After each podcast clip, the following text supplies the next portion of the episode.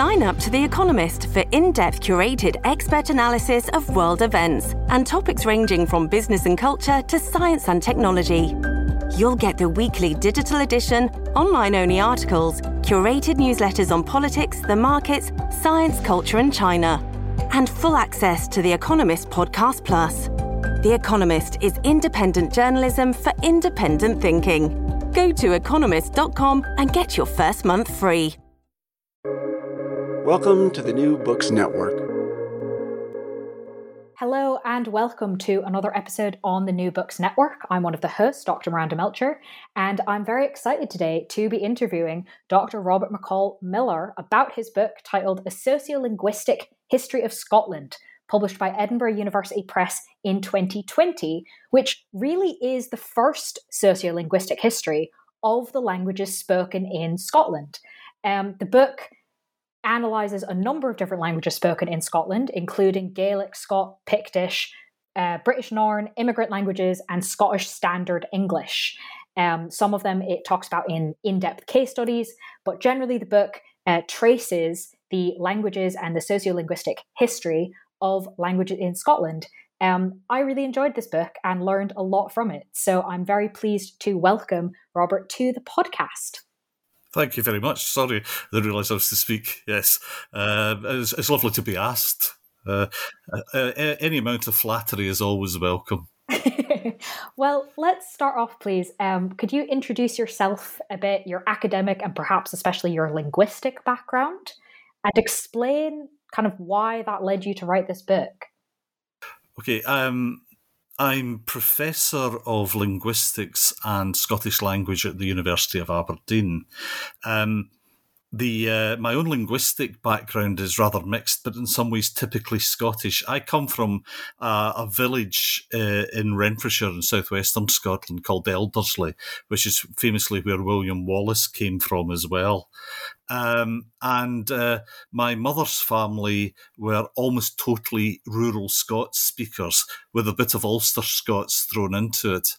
Uh, whereas my father's family, particularly his mother's family, were Gaelic speakers. And indeed, my father was essentially bilingual, although I hardly ever remember hearing him speak the languages. I think I've always been driven to try to understand why we're in the situation we're in. Um, you know, where I come from in Renfrewshire, uh, 1,200 years ago would have been uh, the dominant language would have been uh, British. Uh, a relative of the ancestor of Welsh. Uh, but there are also Gaelic place names and also Scots place names embedded across the whole of the county, uh, often very different from place to place. This has fascinated me from when, for probably from before I could read and write in fact. So it's a compulsion, like a lot of these uh, sort of topics, it's a compulsion that stays, stays with you until you've got the time to do it.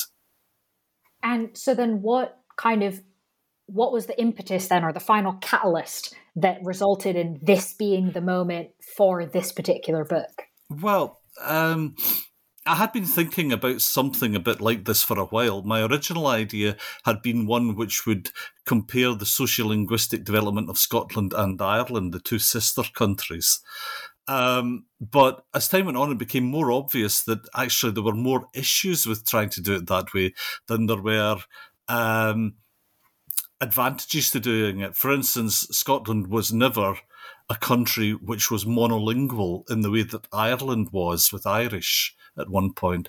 Um, I also felt that there was just, I was getting to a stage in my life where I wanted to look back at things that I had learned and move things forward a little bit as well with people around me, not just scholars, but also just interested people from this country and beyond.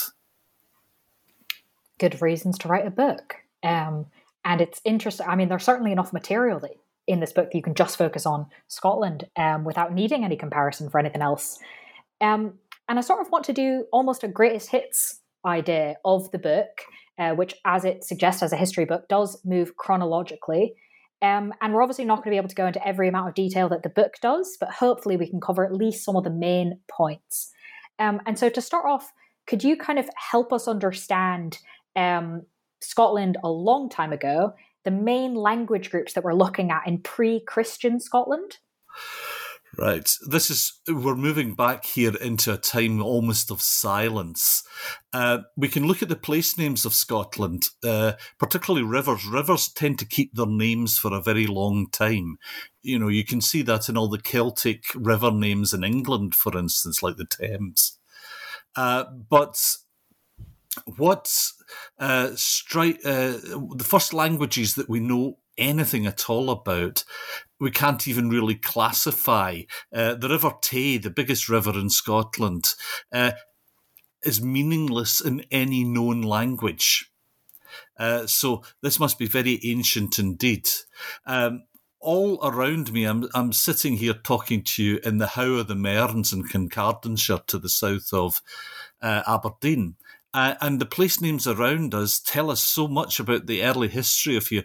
There are uh, there are place names which are Pictish, which is a language we now agree on, which is closely related to the the ancestor of Welsh, but maybe not as closely related as other British languages like Breton or Cornish were. Um, we, there's place names. There's a farm. I'm just looking out of our back window, and there's a farm about a kilometre away called Pitnamoon, and the pit there is a Pictish place form. It means place. It's peculiar to northern Scotland, essentially. Um, there was so there was Pictish was spoken, and you can see this in place names like Aberdeen, the mouth of the Don. But you also get other Celtic languages, particularly uh, P-Celtic languages like uh, British or Cymric or whatever you want to call it, um, so that um, you get place names uh, dotted around this part of Scotland which are peculiar and could almost be taken for Welsh, uh, like Kincardine, uh, the which is a castle a bit to the north of here. Uh, the the kin part's Gaelic, it means the head of, but Cardin is modern Welsh Carden. It means a a a small area of thick woodland or something like that. So these are the languages that were spoken when we're moving in here. Some of the rivers tell us things. Uh, the um, the two rivers of Aberdeen, the Don and the Dee. The Dee was mentioned by Greek geographers in the first century before Christ. Um, and it was called at that time Dewa, which is goddess. Don, the other one probably means shining bright goddess as well.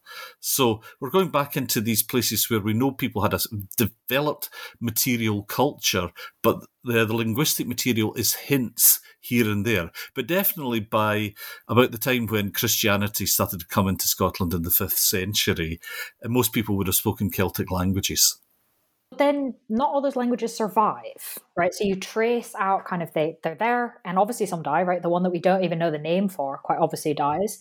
Um, and yet Pictish also dies out, despite the fact that we do have remnants of it and we do know some amount about it. So how did it die out? Yeah, Pictish is a strange one it's easier to understand it with British because um, the eastern British territories around Ed- what's now Edinburgh were crushed in conquest by English speakers. Um, there's a great Welsh poem about the, the war that this was involved in. But Pictish is strange because the majority of people who lived in the north of Scotland uh, 1,100 years ago or so and would have been Pictish speakers. Gaelic was an immigrant language in many ways, uh, but it was associated with uh, uh, with Christianity, and there was a sort of uh, during the Viking uh, settlements in the west coast of Scotland, uh, a lot of former nobles and so on from the west seem to have transferred very happily to the east. But that doesn't mean to say, even though these people were the rulers in the church, which also meant the administration, um, and also in civil administration, that doesn't necessarily mean to say that the language of their lessers will die out. Because look at England, where French died out. Uh, English survived.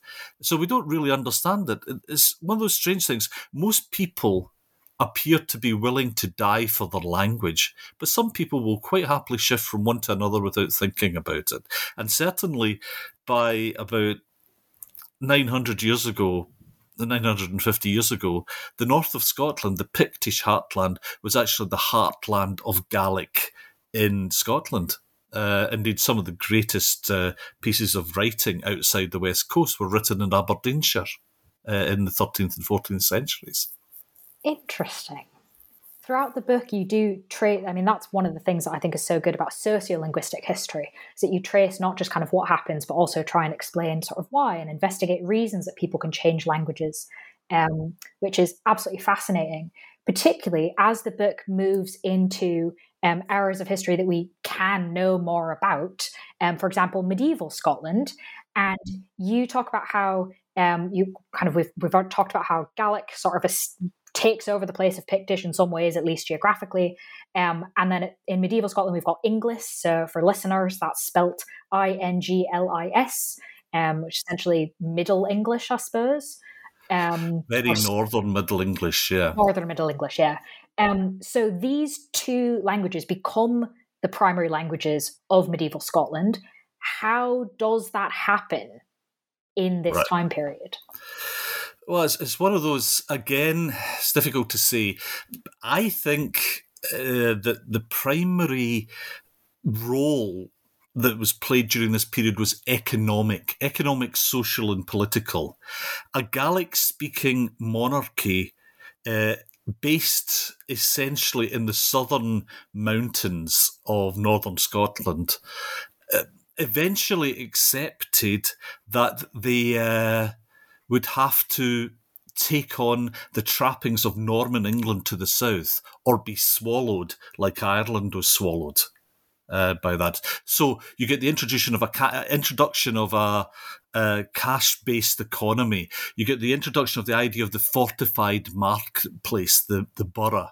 You get uh, this brings in large numbers of people we often think of as the Normans in Scotland, but who are probably actually English speakers by that point, uh, who brought many people, particularly from what I've described as Greater Yorkshire, uh, sort of the lower north of England, moved north because they had an understanding of how this form of proto capitalism would work.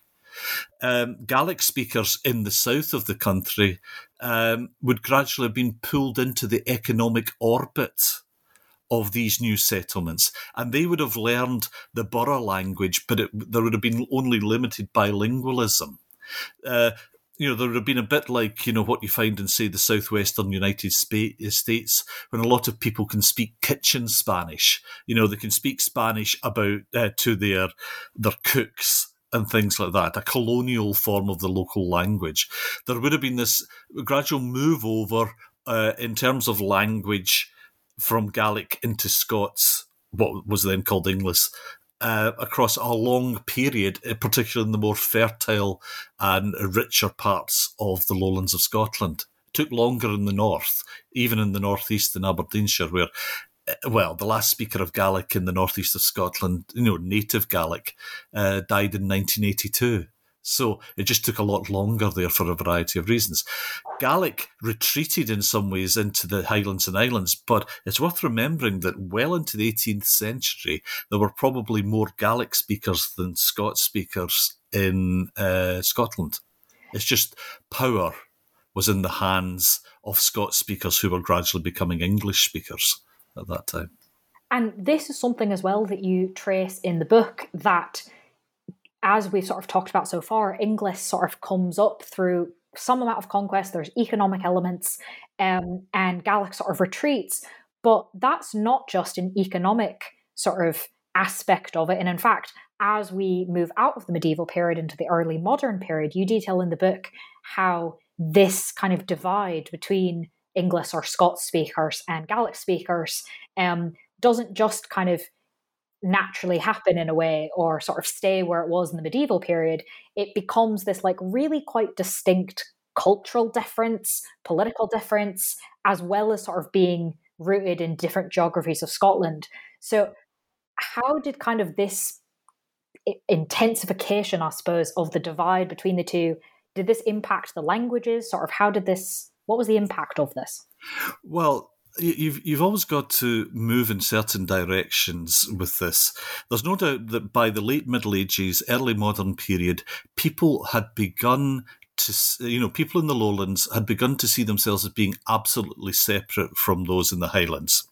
In fact, quite often, right into the late 19th century, you have people uh, describing themselves as Scottish but not Celtic. Uh, things like this, you know, so that uh, the great first great scientific uh, dictionary maker of Scots, uh, Jamieson, in the late 18th, early 19th century, he had a theory that in fact uh, Scots speakers were more Germanic than the English, who had all this French blood in them, things like that. Now, these these are obviously you know meaningless arguments, but they meant something to a lot of intellectuals and a lot of other people. There was great contempt between each other. It's worth noting as well that the last time in Scotland where a city actually raised an army was in the early 15th century where Aberdeen fought my clan, the MacDonalds, uh, just outside Aberdeen and won, but in a terrible slaughter. Uh, so there was this constant fear of the Highland other. That got added to by the fact that uh, uh Highlanders and Islanders generally did not move over to Protestantism as quickly or as vociferously as Lowlanders did. So that well into the 19th century, there's a good chance that most uh, Gaelic speakers were, if not Catholics, at least Episcopalian fellow travellers and this was feared as well. So there was all these ideological things underlying this, which led, of course, in many ways to the anglicisation of the upper middle classes of places like Edinburgh in the 18th century, because they were scared. They were they had their backs to the wall as they saw it, you know, with the danger of the the Gaelic other leading you know armies coming back down again to put a Stuart back on the throne, or however you want to interpret that. So I want to stay on the sort of religious aspect for a second. Um, what impact did the rise of Protestantism, which is such a big part of Scottish history, have on languages in Scotland? I was taught at university that the uh, Protestant Reformation was the most dreadful thing that ever happened to the Scots language. Right? This was primarily seen in terms of the fact that the reformers who tended to be Anglophiles, maybe even Anglophones, more than most of their uh, compatriots were, tended to um, look towards England and use the English Bible and so on. Uh, you know, because the Protestant idea was that uh, you're the Bible for every man in their own language. Uh, the problem was, of course, that English at that time would not have been fully mutually intelligible with Scots. But the same thing happened in Norway, where uh, because Norway was part of the Kingdom of Denmark, Norway, God and the King spoke Danish. Um, the same is true in Scotland as well. And there was a magic to uh, the English Bible that people rather liked. So, written Scots, it was said, was pushed out of the way because how could it compete with the language of God Himself? Um, I think it's probably it's more nuanced than that because most Scots speakers in Scotland for a century and a half after the Reformation spoke pretty much solely in Scots but wrote English. They, you know, so there is this great movement away from writing in Scots. Scots had a major literature was the language of of administration for the kingdom. Uh, this all went pretty quickly in the 17th century, but almost everybody continued to speak Scots. James VI himself continued as a Scots speaker throughout his life, even when he moved to the flesh pots of uh, England. Uh, his son, Charles I, only spoke Scots uh, primarily, or at least had a Scots accent right through his life. So it's more complex than people portrayed it in some ways. Uh, was it not uh, Edwin Muir himself who described the black crows of Geneva descending on the land? Um, it's a nice image, but it's probably not entirely true. Uh, what did make Scots speakers move into English was politics. Uh, it was the desire to get on. Um, it was the desire to be represented as a North Briton. This is 18th century, not 17th century. And so then, what did make the political difference? Was it James VI becoming James I of England? Was it the actual union of the crown a hundred something years later? How what was the political impetus? Well, I think I think it's it's an ongoing thing. I, th- I think it was already happening before James VI became James I of England and Ireland. Uh, the um, I think Protestantism was in there. I think uh, the fact that the printing press came late to Scotland is a permanent thing, which meant that since most people in Scotland who could read could read English as well. They might not have been able to follow it when it was spoken, but they could probably read it. So there was already this movement towards it. You get the union of the of the crowns, but to be honest with you, I don't think that made that much difference. It just meant that members of the higher aristocracy moved to England because it was seen as richer pickings. It did mean though that poets suddenly did not have um, patrons because uh, you would uh, you would patronise uh, English poets, poets who wrote in English, uh, not in Scots. Um, the, so right the way through the 17th century, it's not it's not a sudden thing with most people. They don't suddenly stop writing in Scots and start writing only in English. What happens is that gradually, it's like it leaks. One variety leaks into the other as a as a written variety. I don't think it did so much in a spoken variety, although I'm sure quite a few educated Scottish people could probably speak standard English in a kind of vaguely uh, biblical way. that must have been quite interesting to have conversations with. Um, and during this period, we've obviously the medieval and now early modern. We've may, I've mainly asked you about Scots, but of course there are still other languages in Scotland at the time, including Gaelic and Norn. Um, Gaelic still exists, Norn not not as much, um, but both were in decline in this by the end of the 1700s. Why? Yeah. Well, um, it's economics. With Gaelic, it's economics and history. Um, Gaelic was associated with rebellion against the Protestant ascendancy. Um, you know, it was the language was actually banned uh, after 1746. Uh, I mean, I don't know how you do that. Franco banned Basque as well, but it's, it's impossible. But it certainly changes in the way that uh, the Highlands were farmed meant that hundreds of thousands of Gaelic speakers ended up in places where people didn't speak Gaelic. Some have survived, like uh, the Gaelic speakers in Cape Breton and Nova Scotia and Canada, but most places Gaelic was dead in a couple of generations. People like my own ancestors uh, came to West Central Scotland and worked in the new industries of the Industrial Revolution. They kept Gaelic for a while, but over time, of course, intermarriage and just you know, not having any connection with where your ancestors came from meant that it gradually disappeared or at least partly. Norn is different because uh, Orkney and Shetland only became part of Scotland in 1469 to 1471. Before then, they were part of the Kingdom of Denmark Norway. And in fact, uh, originally they were given as mortgage because the King of Denmark couldn't pay one of his daughter's uh, dowries. Um, Norn um, was probably closely related to the Faroese language uh, it we have some records of it, and it seems still to have been pretty strong into the late 17th century. But in the 18th century, um, both Shetland and Orkney were included more into the Scottish and then into the British legal system and economic system. And the bottom dropped out. At the same time, many people from from mainland Scotland came to Orkney and Shetland basically as carpetbaggers um, during that period and essentially stole land from local people because of legal differences. And that meant that people had to learn Scots if they hadn't done so already in Orkney and Shetland. But there's a considerable amount of evidence that even though people were shifting over, they regretted it. Uh, the there are memories of Norn and Norn poetry and riddles and so on, which date from probably 75 years after the language ceased having native speakers, people still had some knowledge of it. So there's a deep sense that it was a very Shetland and Orkney thing to have, but also that it was of no use whatsoever to you. Interesting. Especially that appears in poetry as well. That seems to be a way that a lot of these languages sort of live on even after being in everyday use. Um, but another language that you talk about in the book that we've not discussed so far is, of course, Scottish Standard English. So, how does this develop and how does it relate to Scots and to Gaelic? Right.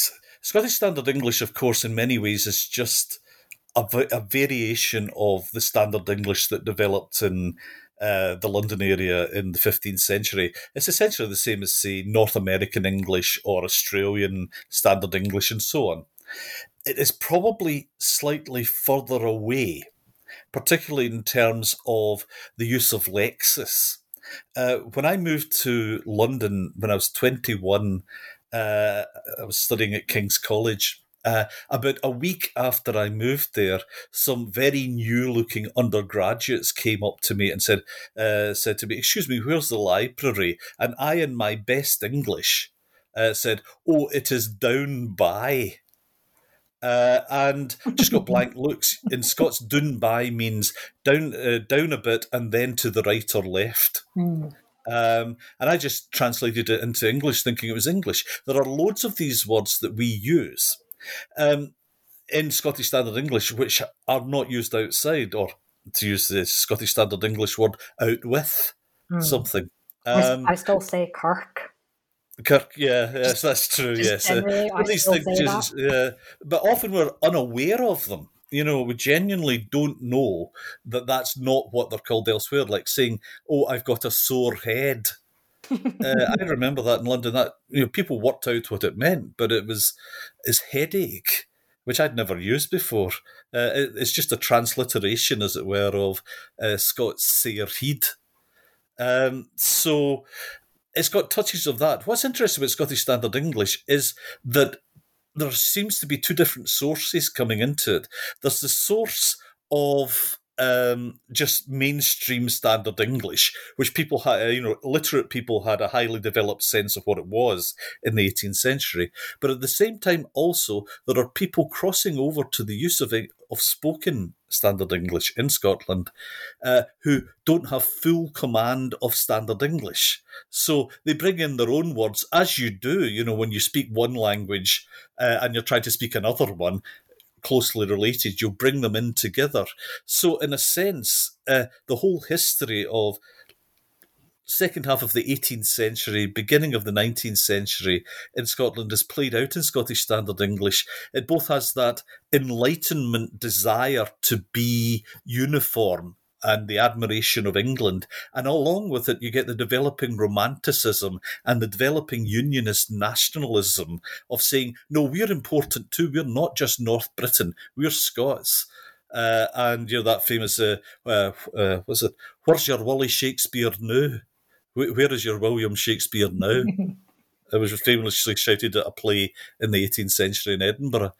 Um, the uh, so we get this sort of intermingling of languages on an essentially standard English base, but it means that plenty of people that would not consider themselves uh, Scots speakers uh, do certainly use um, Scots phrases and terms of phrase all the time without realising it. So it's a halfway house. Gaelic, uh, of course, um, you get that strange situation, which is that most people of Gaelic speaking heritage who have remained in the Highlands and Islands, um, if they don't have Gaelic anymore, sadly, uh, their variety that they speak isn't Scots, although it's got heavy Scots influence upon it. It's Highlands and Islands English. It is, if you like, the English brought to the Highlands and Islands by Scots speaking uh, educators and ministers and missionaries and so on who were trying to speak English to them, but were always dropping in bits of Scottishness in as well. Interesting. And that explains why there's still quite a lot of variation, um, particularly around vocabulary. That, again, as you said, not everyone's necessarily aware of which bits are borrowed and which bits are not. Um, but something that has come up a few times already in the interview, and obviously you discuss in the book, is the impact of written language as well in these changes around how people speak. Um, so, can you talk a bit about? Uh, we, we, you've spoken about sort of English, written English coming into Scotland, um, but then there is also the impact of written Scots and Scottish Standard English in writing. How were those kind of used and developed, um, even as recently as the 19th and early 20th centuries? Even more recently than that, uh, I was on a, a BBC call-in program years ago, I think 2013, uh, where I was talking about non-standard grammar use. And somebody phoned in to there to, to point out to me uh, that uh, this could not be grammatical. Something I'd said could not be grammatical because show me it in a grammar book.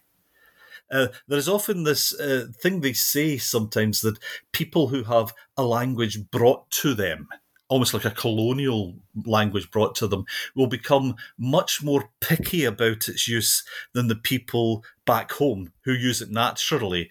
Um, you know, they used to always say that uh, Inverness people spoke the best English, whatever that is.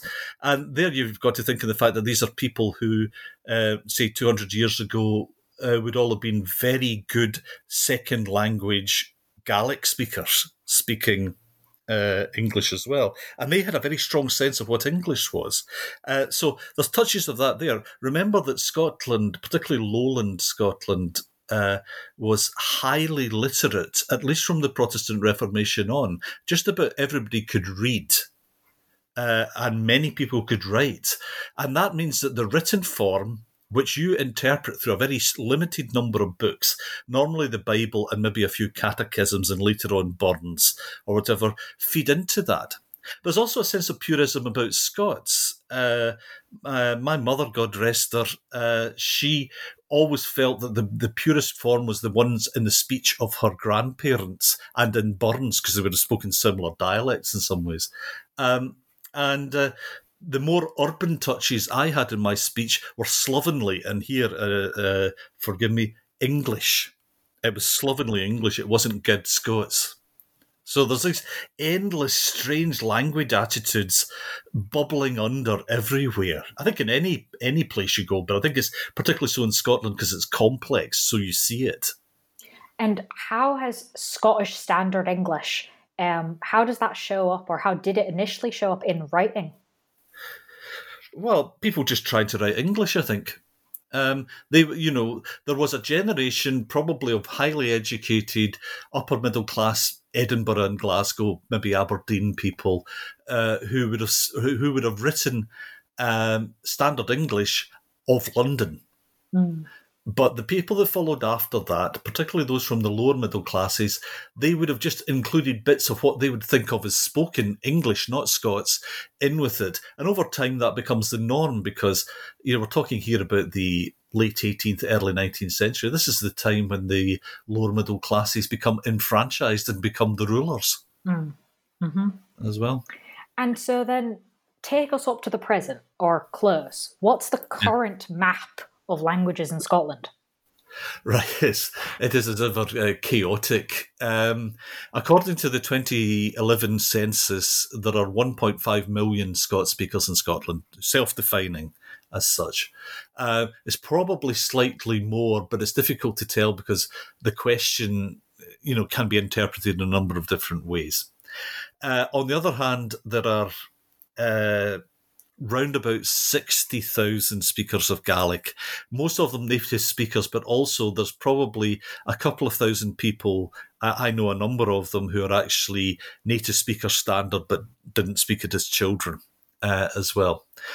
Gaelic is protected under law in Scotland uh, under the Gaelic Language Act of 2005. Uh, Scots has very limited protection but what has been done, both with the Scottish Arts Council and later on uh, uh, with uh, Culture Scotland and other organisations, uh, is that a great deal of money has gone into the publication of work in Scots. Not the usual sort of poetry, although that gets plenty of money as well, but novels. Uh, some of which are very good indeed, uh, some of which are differently good, but it's a matter of taste, really. Uh, you you also get uh, lots of children's books coming out. Um, you get translations, often from English. I strongly recommend my dear former student and dear friend uh, Sheena Blackhall's translation of Jane Eyre as Jean Eyre. Mm. It's done very well indeed. Um, you know, and also from other uh, languages as well. So there's a there's a there's a push towards it there.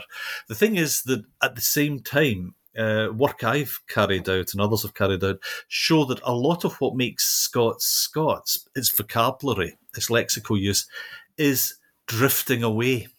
some of this is inevitable. I mean, uh, agriculture has changed in, in my lifetime, in the last 50 odd years, has changed. Fishing has disappeared, coal mining has disappeared. These were all uh, trades which had immense vocabularies in the local dialects. That's all gone. You expect that. That's true in any language. But it's the fact that there's just a general slide towards colloquial English, colloquial standard English happening, um, means that there may come a time when what we describe as Scots now may not exist in the same way as it does now. I hasten to add because it's not the same as. Sadly, the the possibility is there that Gaelic could die out in the next two or three generations. That won't happen with Scots, but it might actually just, if you like, melt into colloquial English. Mm. Now we'd all live, but uh, it would be sad in many ways that that happened. Mm. So this book is obviously something that um, either directly or not you've been working on and thinking about for quite a long time, um, and have had a number of kind of instances in your actual life of sort of being surprised by something. And um, the example you gave of giving directions. Um, but are there maybe any other things you could share with us, sort of behind the scenes of writing this book or researching it or thinking about it, of something you've come across or experienced that's really surprised you? Oh, there's, there's always some. Uh, there's always a number of these things uh, kind of uh, crop up now and then. Um,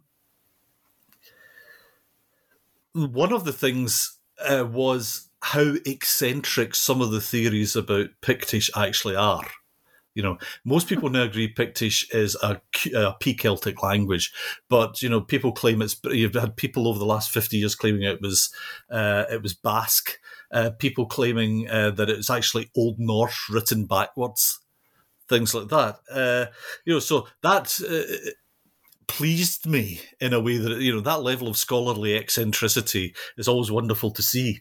Uh, a sadder one, it's more like a great regret, is that people in Scotland um, or what's now Scotland, from a very early period, you know, about the time that people were building the pyramids, lived, lived highly civilized lives. You just need to go to somewhere like Skara Brae in Orkney, which is this prehistoric uh, village, to see these people you know, lived cultured lives. Uh, you know, famously, one of the mantelpieces in Skara Brae has got an ornament on it uh, of a particularly good example of a seashell.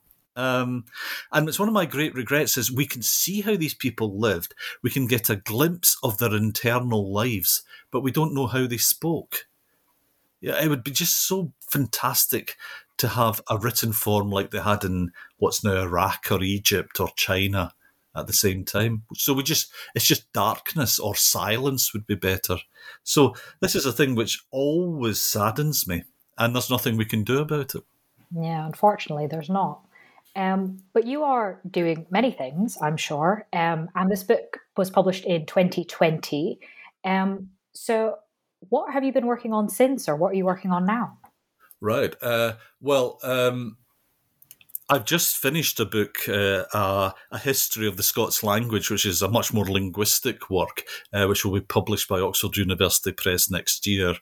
Uh, I'm working on a, a, book about language contact, uh, and also I'm starting to do some work on uh, on a book about the actual dialects of Scots as they are now, you know, both in Scotland and in Ireland. Um, you know, so that that'll keep me busy for a couple of years. I think it probably will. Um, so that sounds like a lot of work to be getting on with. Um, so while you're off doing that, listeners hmm. can um, read the book that we've primarily been discussing, which is titled A Sociolinguistic History of Scotland, published by Edinburgh University Press in 2020. Um, Robert, thank you so much for being on the podcast. Oh, very uh, nice to be asked.